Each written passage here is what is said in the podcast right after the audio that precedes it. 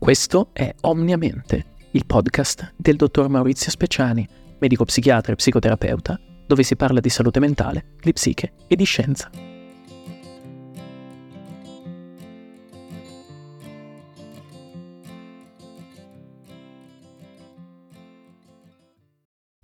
Ogni giorno proviamo un'infinità di emozioni, gioia, rabbia, paura, felicità e così via.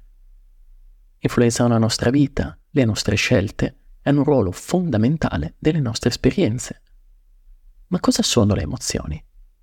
Non c'è una definizione unica, ma si possono considerare reazioni mentali percepite come sensazioni, tipicamente dirette verso qualcosa e tipicamente accompagnate da cambiamenti fisiologici e comportamentali. Ma da dove vengono le emozioni? Come si formano e perché? Qual è il loro significato? Queste sono domande che negli anni si sono posti numerosi studiosi. Dai loro studi sono state proposte diverse teorie. Vediamole insieme. La prima è la teoria delle emozioni di James Lange. È una teoria proposta da William James e Carl Lange, secondo cui la percezione delle nostre emozioni dipende dalle nostre sensazioni fisiche che poi noi interpretiamo come diverse emozioni. Per esempio, se passeggiando nel bosco incontriamo un animale feroce, si genererebbero prima delle sensazioni fisiche intense, come ad esempio l'aumento del battito cardiaco, e noi riconosceremmo quelle come la paura. In una situazione piacevole, invece, sentiremmo diverse sensazioni fisiche e quelle sarebbero interpretate come diverse emozioni, per esempio come un'emozione positiva, gioia, soddisfazione. Una seconda teoria è la teoria delle emozioni di Cannon Bard. Walter Cannon e Philip Bard sostenevano che le emozioni e le reazioni fisiologiche si verificassero invece simultaneamente e non che una causasse l'altra. Ritenevano quindi che, ad esempio, di fronte ad una percezione di una minaccia, il talamo del nostro cervello inviasse segnali contemporaneamente sia alla corteccia cerebrale, creando l'esperienza emozionale consapevole, conscia, e il sistema nervoso autonomo, creando quindi la risposta fisica e fisiologica. Una terza teoria è la teoria di Schachter-Singer, o teoria a due fattori o teoria del jukebox emotivo. Questi due studiosi, Schachter e Singer, proposero che le emozioni derivassero dalla combinazione di eccitazione fisiologica e del labeling cognitivo, che possiamo tradurre in etichetta cognitiva dell'emozione. Per comprendere meglio la loro teoria, possiamo vedere uno dei più importanti esperimenti che hanno svolto. Nel loro esperimento hanno iniettato una sostanza con effetti noti, l'adrenalina, dei soggetti. Ad alcuni avevano chiarito gli effetti della sostanza, mentre ad altri no. Il vero esperimento avveniva poco dopo. Nella stanza dove avrebbero dovuto descrivere la loro esperienza con la stessa sostanza, una figura complice degli sperimentatori, un attore, si comportava in modo particolare esprimendo emozioni diverse.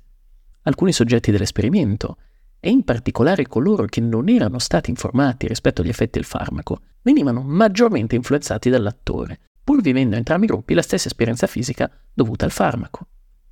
Quindi nasceva la teoria dei due fattori. Una stessa sensazione fisiologica, quella generata dall'adrenalina, può essere interpretata come un'emozione diversa, come ad esempio gioia o rabbia, in base al contesto e alla nostra interpretazione cognitiva. Un'altra teoria prende il nome di teoria del processo opponente. Proposta da Richard Solomon, questa teoria sostiene che ogni emozione attivi anche un'emozione opposta. Secondo la teoria, l'emozione primaria, ad esempio la gioia, è seguita dal suo opposto, ad esempio la tristezza, una volta che l'emozione primaria è terminata. Sempre secondo questa teoria, anche l'intensità e la durata dell'emozione primaria determinerebbero la durata e l'intensità dell'emozione opposta. Il merito di questa teoria la descrizione teorica di processi neurobiologici coinvolti non soltanto nelle emozioni, come l'abituazione a farmaci o sostanze. Un'altra teoria prende il nome di teoria della cognitive appraisal o teoria della valutazione cognitiva. Secondo Richard Lazarus, che l'ha proposta, le emozioni sono il risultato della nostra valutazione o interpretazione delle situazioni.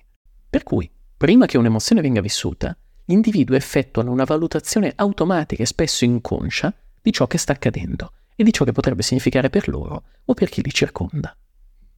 Dopo una prima valutazione istintiva rispetto al rischio e all'importanza dell'evento, seguirebbe poi una seconda valutazione, utile a capire le risorse della persona rispetto all'evento.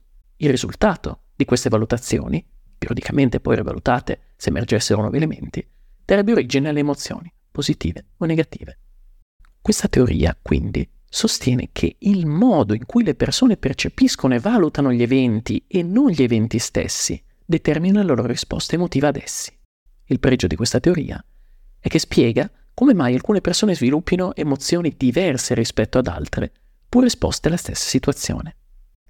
Infine, un'altra teoria è la teoria neuroculturale.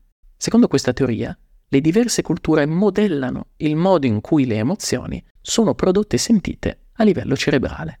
Pertanto alcune risposte emotive di base possono essere programmate biologicamente, ma ci sono anche i fattori culturali che possono dettare come queste vengono espresse e vissute. Secondo questa teoria, infatti, ci sarebbe una base evolutiva per alcune emozioni e l'esperienza ci aiuterebbe ad affinare questa nostra capacità comunicativa. Infatti, è possibile interpretare le emozioni come un elemento informativo per noi e per gli altri, cosa che facilita la comunicazione e la comprensione reciproca. Tutte queste teorie sono informative e offrono una chiave di lettura da diversi punti di vista. Allo stesso tempo, per meglio comprendere il significato delle emozioni nella nostra vita, può essere utile considerare due altri aspetti, la prospettiva evoluzionistica e la prospettiva neurobiologica, di cui parleremo in un prossimo episodio. A presto! Grazie per aver ascoltato questo episodio di Omnia Mente. Iscriviti al podcast per non perderti i prossimi episodi su salute mentale, medicina e scienza o visita il mio sito docspeciani.com per approfondimenti.